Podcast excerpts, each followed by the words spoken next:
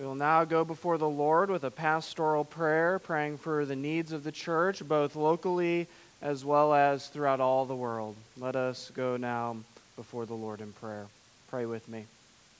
Our Heavenly Father, we thank you for such a time as this, that your church here would gather together, and not only gather together, but gather to worship you. As we come worshiping you, O Lord, we thank you that as children, that we can come before your throne in mercy and grace and plead with you for on behalf of one another and for the mission of your church. We pray, O Lord, for the common realm around us. We think, O Lord, of the civil servants um, within our own communities, those, O Lord, who serve in law enforcement, who are called um, by our government to protect us and to keep us safe. We pray, O Lord, for the, those who serve in this capacity within our communities and throughout our county. We pray, O Lord, that you would protect their lives, but not only that, that their lives, O Lord, would be used to protect us.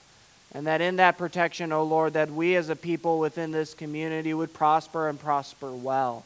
We pray, O Lord, for the right application, O Lord, of the law, but also of your law.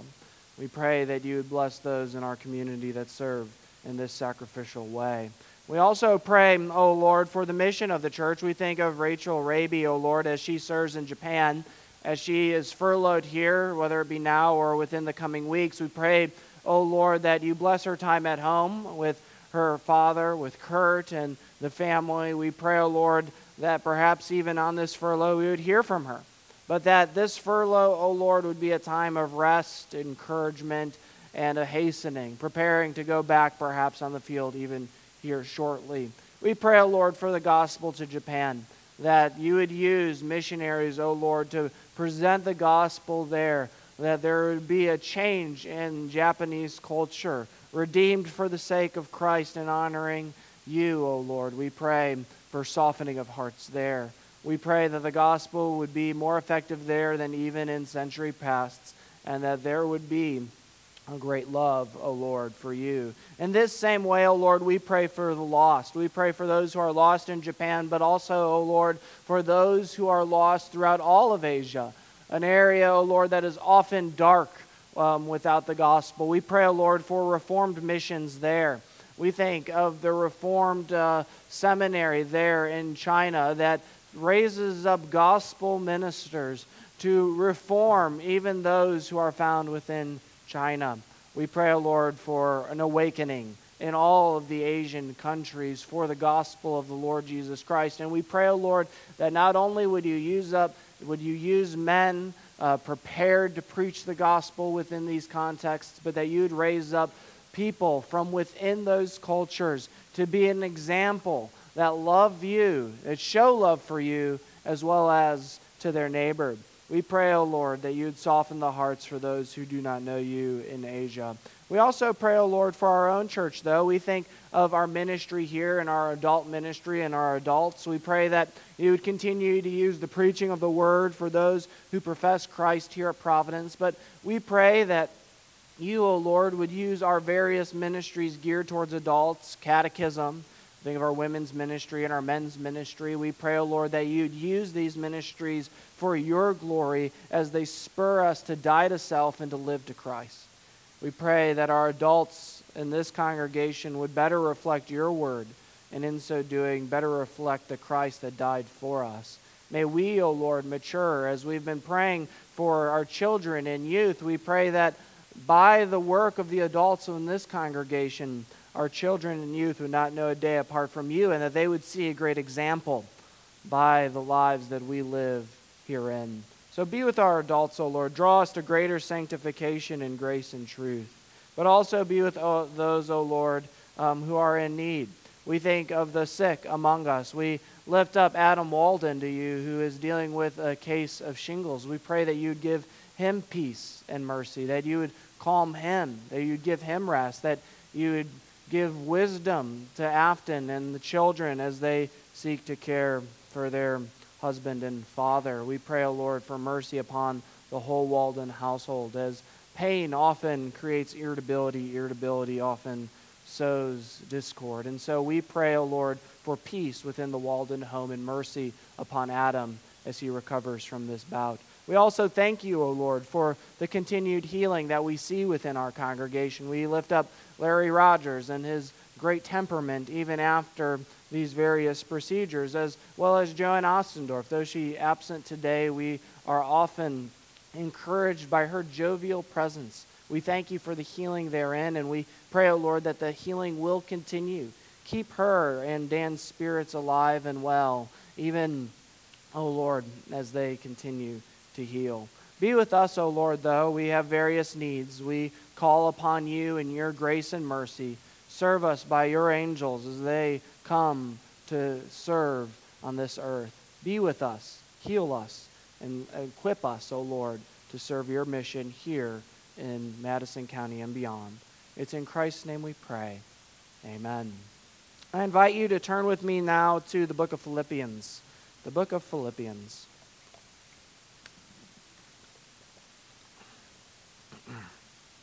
Today we finish our first sermon series as your minister here in the book of Philippians. The last sermon, uh, we didn't have many sermons in Philippians, only 16, but on this 16th sermon, we will wrap up Paul's ministry and call to the Philippian church. And what we'll see in this passage in particular is that the Lord uses Paul and calls Paul to give and to participate in the mission of the church calls also the Philippians to participate not only within his mission given by God, but also that the Lord would supply their mission given by God. And so today we're going to talk about mission. Mission within the church, whether it be local here in Troy or beyond, even in Japan. What does it look like for the church to participate within the mission of the Lord himself. Next week, we will start a new series. I don't want to get uh, uh, beyond myself, but we'll start a new series in the Gospel of Luke, and we'll discuss the mission there of the Lord Jesus Christ coming, and then not only coming, but serving and preparing the groundwork for the ministry of the church thereafter, even as we will see even later, perhaps, in the book of Acts. The mission of the church. It's an important mission, and we must get that mission right. Stand then in reverence and awe as we hear from God's word in Philippians chapter 4. We'll read 14 through the end of the book. Here is God's holy word. And it was kind of you to share my trouble. And you, Philippians, yourselves know that in the beginning of the gospel, when I left Macedonia, no church entered into partnership with me in giving and receiving except you only. Even in Thessalonica, you sent me help for my need once and again. Not that I seek the gift, but I seek the fruit that increases to your credit. I have received full payment and more. I am well supplied. Having received from Epaphroditus the gifts you sent, a fragrant offering, a sacrifice acceptable and pleasing to God and my God will supply every need of yours according to his riches and glory in Christ Jesus. To our God and Father be glory forever and ever. Amen. Greet every saint in Christ Jesus. The brothers who are with me greet you. All the saints greet you, especially those of Caesar's household. The grace of the Lord Jesus Christ be with your spirit. Amen. You may be seated, the grass withers and the flower fades, but the word of our Lord stands forever. Have you ever been on a mission?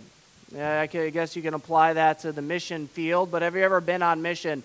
When, when I think of mission, I think of those great spy movies. Uh, you've probably watched some of them, whether they be 007 or perhaps Mission Impossible. I, I prefer Mission Impossible personally. I love uh, that Tom Cruise saga that seems to never end no matter how old he gets. He continues and he continues to do his own stunts. But my favorite line in Mission Impossible, as you already know where I'm going with this, is as Ethan Hunt receives a mission from some dubious device, it says, Your mission, should you choose to accept it. You could have completed that line with me. If we were in a more charismatic church, you probably would have completed that line with me. But what happens after that tape, or more modernly, that uh, electronic device says its mission? It self destructs. Five, four, three, two, one. I always expect a greater explosion, but it's just enough to fry the materials inside. And so then Ethan Hunt, or Tom Cruise more likely, is sent on a mission of cataclysmic proportions. If he fails to succeed in his mission, the world will end in catastrophe. From uncovering, from uncovering traitors to finding rabbit's feet to nuclear Armageddon, Ethan Hunt does it all for you and me. He's on mission. He has a mission, and he's chosen to accept it. The mission of the church of Philippi is curious. It is to give generously to the mission of the church throughout the world. The mission of the church then stays the same throughout all of time. We have one mission, one mission that we choose to accept in the Lord Jesus Christ until he returns. And you might ask, well, what is that mission? What is the mission of the church. Well, Matthew 28 tells us what that mission is. You know that probably as well as you know that line from Mission Impossible. Go therefore, make disciples of all nations, baptizing them in the name of the Father and the Son and of the Holy Spirit, teaching them to observe all that I have commanded you. And behold, I am with you always to the end of the age. In those two verses, you get the mission of the church and how long that mission will go to through the end of the age. And so the mission that Philippi has here, that Paul outlines in the work, is the same mission that we have here at Providence Presbyterian Church. Paul's mission, as the Philippians supported it, Paul has received monetarily value and, and help from Epaphroditus in order to bring this mission to Rome. But as we heard, even in the passage before that in Romans, that mission is meant to even go further than Rome, even to Spain. Paul has a mission. He's chosen to accept it from the Lord himself, and the Philippians have too. They support Paul in that mission. You hear in other passages the Philippians support Jerusalem in that mission, and the Philippians will inevitably then support Paul to the ends of the earth. They are on mission. We are to read then Matthew 28 and this passage for our own mission. There is one mission for the church it is to preach uh, uh, to a dead and dying world the gospel of the Lord Jesus Christ. And that means that our mission is a spiritual mission. We are called, according to the mission of the church, to a spiritual end. We are called to preach Christ, to bring Christ to the ends of the earth. The church's main work, then, is that end.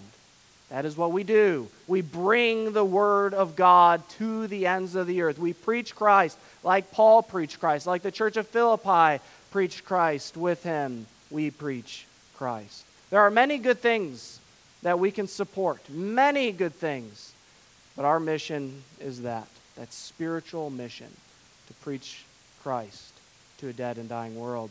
Many churches today confuse the mission there's a thing in our own denomination that's often referenced as mission drift, when the church begins to drift into other missions. Perhaps the most controversial that I could talk about that today is the physical work that the church often takes on. Sometimes we forget our spiritual mission to preach Christ, and we devote ourselves then to only physical mission. You think of your food pantries, your building of hospitals, your after school programs but if these things, these physical things, though as good as they may be, if they are abstracted from the spiritual mission of the church, they fail to meet the mission of the church. We think of perhaps our own, as we had an example called out in the announcements today. We have a after school program on Fridays that we support. Yeah, Scott, you just seem to condemn it. What are you doing? Well, no.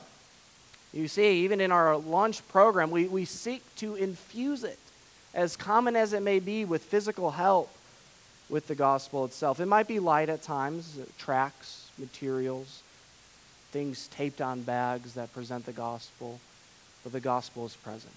In everything we do as the church, the gospel must be present.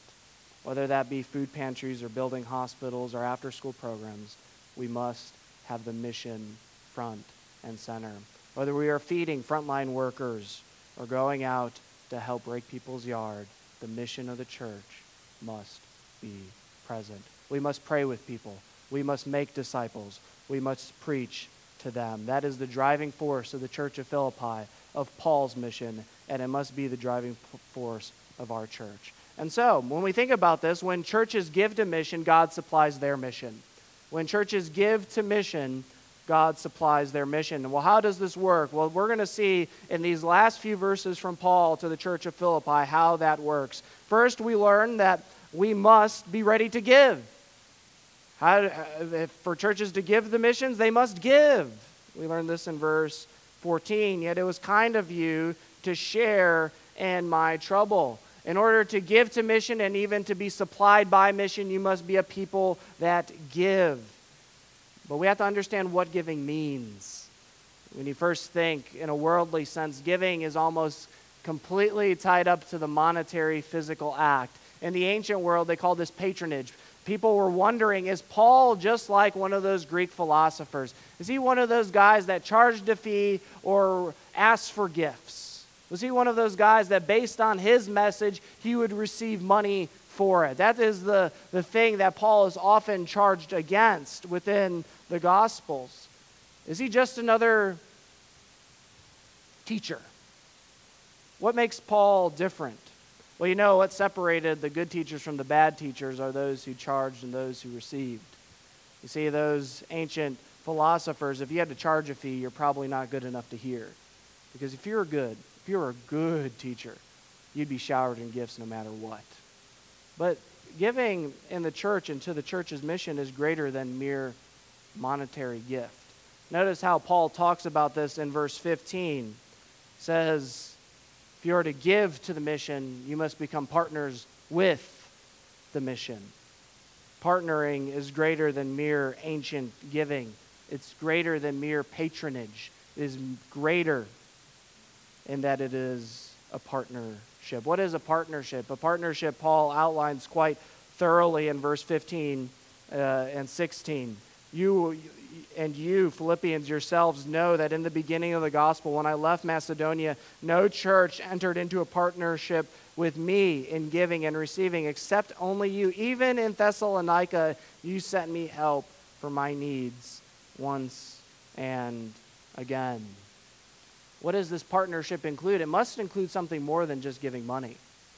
We know that because many churches gave to Paul, and yet Paul says to the church of Philippi, only you have done this partnership work. Other churches gave patronage. They gave monetarily to the mission, and that is important. We're going to talk about that in a moment. But there is a partnership that must happen with us and those who are providing the mission out in the world. There is a partnership. Whether the mission be local here as we seek to expound the gospel to our community and beyond, or throughout the world, we must partner with one another.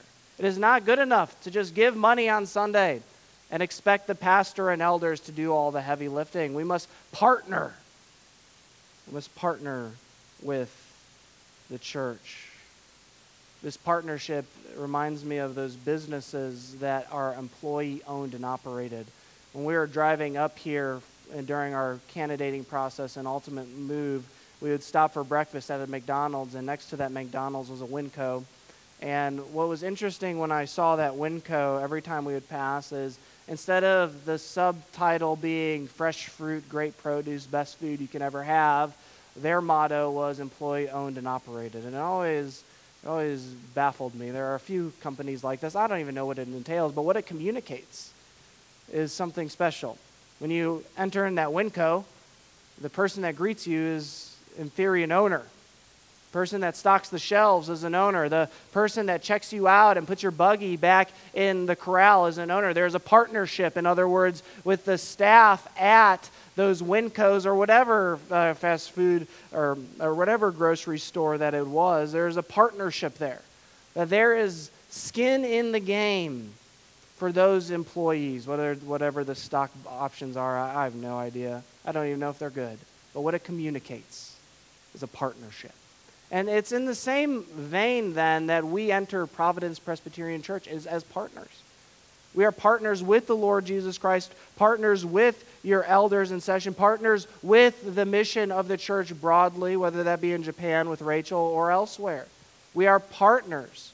We have more than just money in the game, we have skin in the game.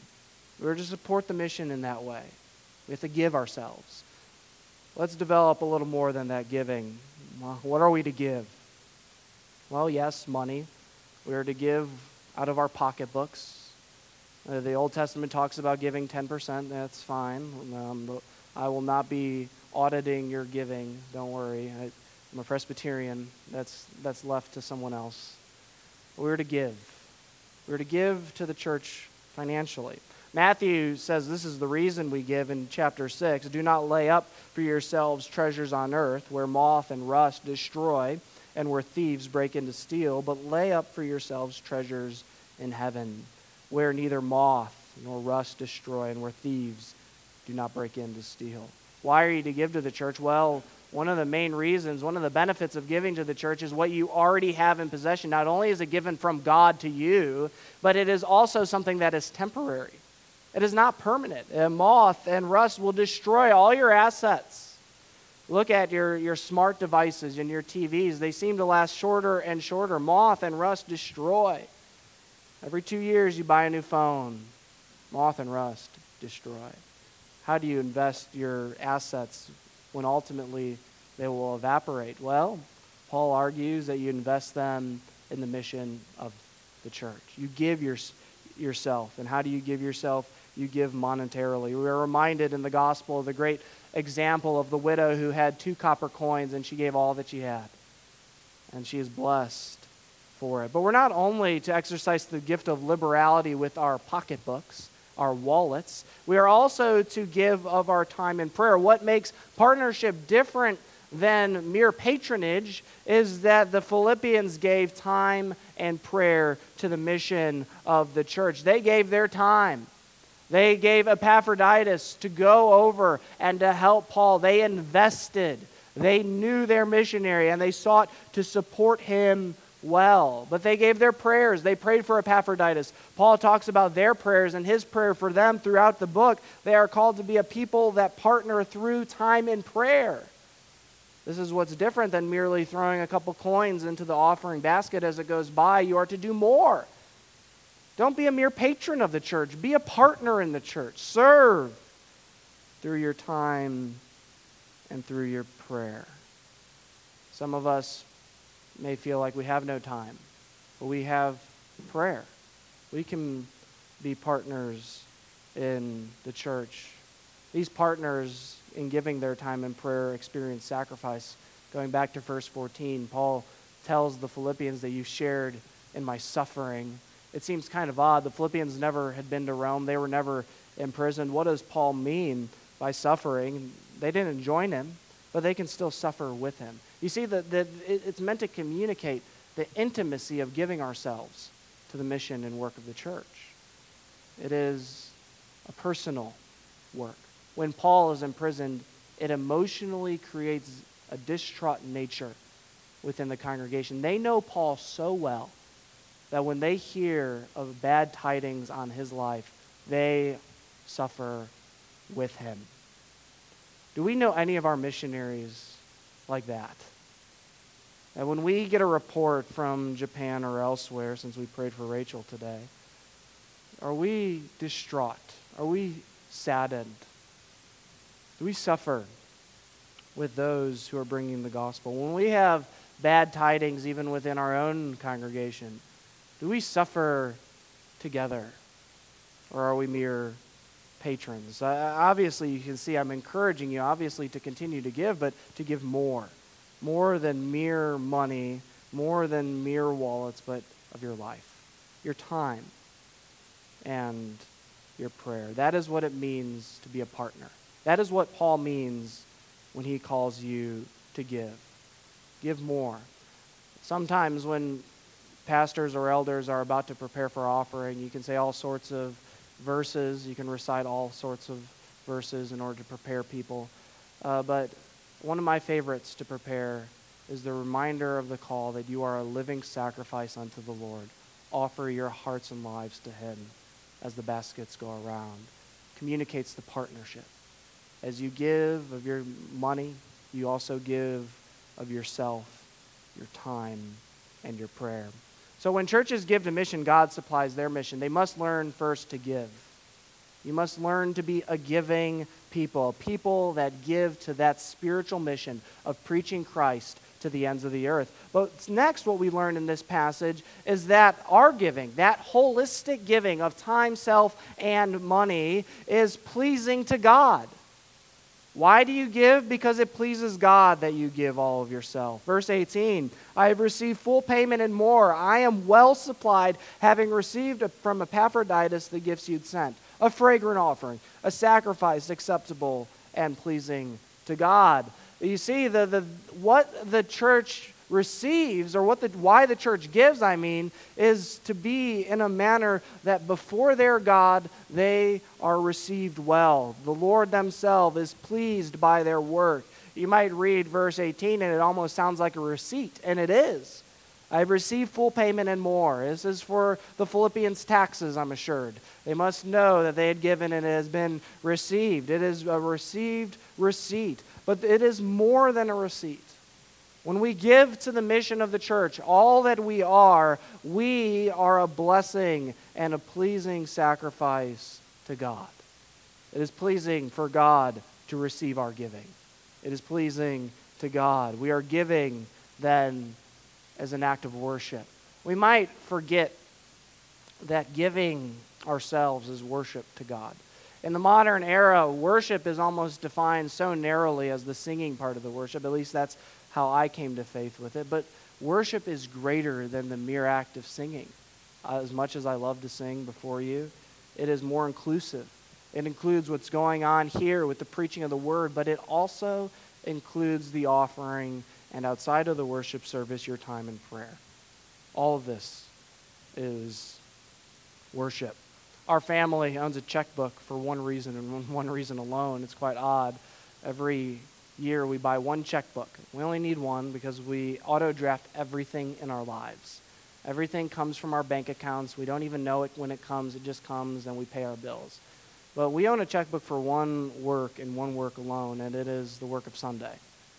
The one reason we have a checkbook is to put a check in the offering plate. And you might ask why? Because giving is worship. You auto draft so much of your lives. The one place where you, you should not, dare I say, you should not auto draft is in the giving of tithes and offerings to the church, giving yourself to the church. Don't auto draft that part of your lives because the act is as important as the gift itself. You are the giver, giving of yourself to the church. Not only with the little envelope that you place in the, the basket that goes by, but of your time and life as well. Do not auto draft that. I'm sure it's okay to give from time to time when you're out and about on vacation. I know you, you vacation well. To give electronically, I suppose. But do not auto draft this part. You are missing out on offering a great part of yourself to God in worship. Drop the envelope in the plate. It is worship. It is giving as sacrifice, as Paul says here. How does he describe this act of giving? He uses all this aromatic language. It is a, a scent, a fragrance that is pleasing to him. It is a sacrifice that is pleasing to receive. The act of giving itself is a pleasing act, a sacrificial act, a work that the Christian offers to God. It is a pleasing work. This isn't to say that the sacrifice that you offer to God is redemptive, it doesn't save you, but it is a response for being saved to God. It is an act of pleasing. Paul previously talks about the Philippians being children of God, and as children of God, God is their father. And sometimes when you think of the household home, there are certain acts within the home that pleases the parents. I think of my own home. It will be a great day when my children clean up their messes without much prodding. I will be pleased by their sacrifice. They currently don't, but they do help in other ways. They might help dad with the dishes or mom with the plants. Our boys love to water plants, and those are acts that are pleasing. They are not only acts that give us great joy, but they bless the family system. They themselves are blessed. when they do these sorts of things. When John Owen dries dishes, the family is blessed, and he is blessed for participating in it. When they help water the plants, they are all, we are all blessed. We get food, sustenance from these plants. It is pleasing. In the same way, our giving to God is pleasing. Of course, we're not going to throw our kids out when they seek not to water the plants or do dry the dishes. We don't expel them, they are already in the household. But their act of work and service please their parents.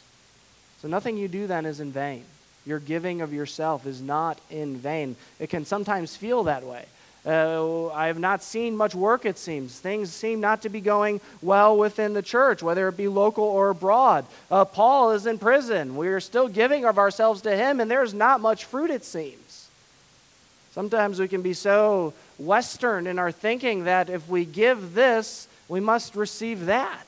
A, B equals C.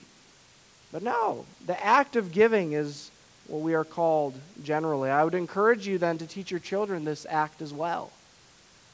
We talked about those little envelopes. They seem so archaic at this moment as I think of them. But teaching your children to give. There was a family in Yazoo City that had little jars, and whenever their children received money, they had to they had to portion it out by percentage, and one of them was a church jar. And I remember it always tickled me when you'd ask for the tithes and offerings, and it would go by the Wilson family. You just hear clink, clink, clink, clink, clink. It was so distracting and so glorious. It was so glorious because what that family was doing was teaching their children to give of themselves. Not only do little children might feel like they can't have nothing to offer the Lord in the church, they do. They have the same call as you do to give of themselves by money, time, and prayer to the church. So we should teach our children, teach our children that it is pleasing to God to give to his mission. When the church gives to mission, God supplies their mission. This work comes uh, by us being ready to give. It is pleasing to God when we give. But lastly, and filling out that whole proposition, pleasing God then supplies our mission. It supplies our mission. Verse 19, and my God will supply every need of yours according to his riches in glory in Christ Jesus. And the doxology to our God and Father be glory forever and ever. Amen. Verse 19 is the balm. Eh, God rewards those who give to him. And I, you, might, you might say, whoa, whoa, you're, you're crossing into interesting territory. Uh, tread carefully. But God does reward those who give to him. It may not be what you think.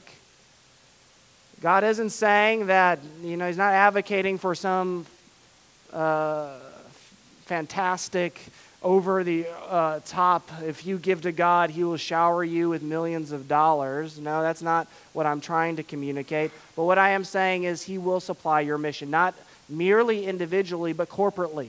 He will supply the mission. When we give to the mission of the church broadly and locally, He will supply our mission here. So you can still discard your favorite uh, televangelist that doesn't teach this sort of truth. Uh, he will bless you, but not maybe in the way that you would expect. I'm not here to offer you snake oil in that regard. That if you give to the church and you line the church's pockets, that you will then come out at the end of the year with more money than you gave. This isn't the kind of magic that I can perform here. That's not how it works. I know some of you perhaps hoped it worked that way and it was that easy of a transaction, but it's not. But there is a payoff. The payoff is both short term and long term. There's a long term payoff. It's the easier one to communicate. It is the payoff that the Lord will bless his people eternally with rich reward. Those who give to the church in their time, money, and assets, they will be blessed eternally for it. Of course, everyone who confesses the Lord Jesus Christ here will have eternal life. That's not what I'm talking about. I'm talking about how we experience that eternal life. Those who offer themselves up in, in this sacrificial way will be blessed by God eternally. My favorite seminary professor, Guy Waters, talked about this in terms of capacity.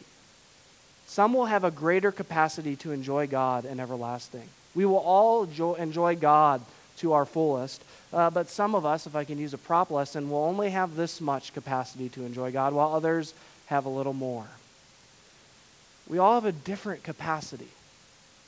And for those who sacrifice and serve the church today, they will have a greater capacity to enjoy God. We will all enjoy Him to our fullest, but some will have a greater capacity too. We're reminded of Amazing Grace when it says, when we've been here 10,000 years, bright shining as the sun, we've no less days to sing God's praise than when we first begun. We will all enjoy this great blessing. The long term payoff is great. You see it in verse 20 as Paul ends that section in doxology. Can't buy your way into heaven. But those who give abundantly to the mission and work of the church will enjoy heaven greatly. I can promise you that. But there's a short term payoff, too. That short term payoff, though, could be confused with monetary gain, I think can go back to that previous section in chapter 4 of Philippians. That you, your needs will be supplied. And even when they seem not supplied, the Lord will provide you everything you need to be content and to persevere in the faith. Those who give out of even their poverty can be reminded of their contentment in the Lord and what He promises in the future. That's the short term payoff, to prepare you for the long term payoff. Because, as this passage says, the Lord will provide abundantly. He is the one that is rich. You see the riches of God here, it is infinite. You see it in verse 19 that according to his riches and glory, he will supply all that you need. His, his abundance is infinite. His abundance is so great uh, that his abundance, when compared to the richest men on earth, they seem to be indentured servants with nothing. That is how great his riches are. They can never be taxed, never diminished, never done away with. They are so unimaginably great that he supplies all our needs. He when we compare to our greatest billionaires, makes them look like the poorest African servants. He has great wealth, and he shares that great wealth with his people. That is your inheritance. I'm reminded of the tribe of Levi, as every tribe around the camp got a physical inheritance. The inheritance of the Levitical tribe was God Himself. That's your inheritance. And your short term payoff is that re- constant reminder that God will provide for your needs. He'll provide for your needs. And even when it seems difficult, that great promise of perseverance and contentment should point you to that long term payoff. It might not be as great as I want today, but He will take care of me. When churches give to mission, God supplies their mission. I hope I can encourage you to give of yourselves, your time, and your money to the church. So, your mission, should you choose to accept it, as pithy as it may be, is to support the mission of the church rightly, to give to the spiritual need of the church, to support the gospel going to the ends of the earth, not only with your money as patrons, but as partners in the gospel of the Lord Jesus Christ. Will you pray with me? Our Heavenly Father, make us partners. Make us partners in the work of your church here at Providence Presbyterian Church, but also, Lord, throughout the world. Lord, may we be a mission that seeks to present your mission not only to our neighbors, but all around the globe. Lord, encourage us in this regard. In Christ's name we pray. Amen.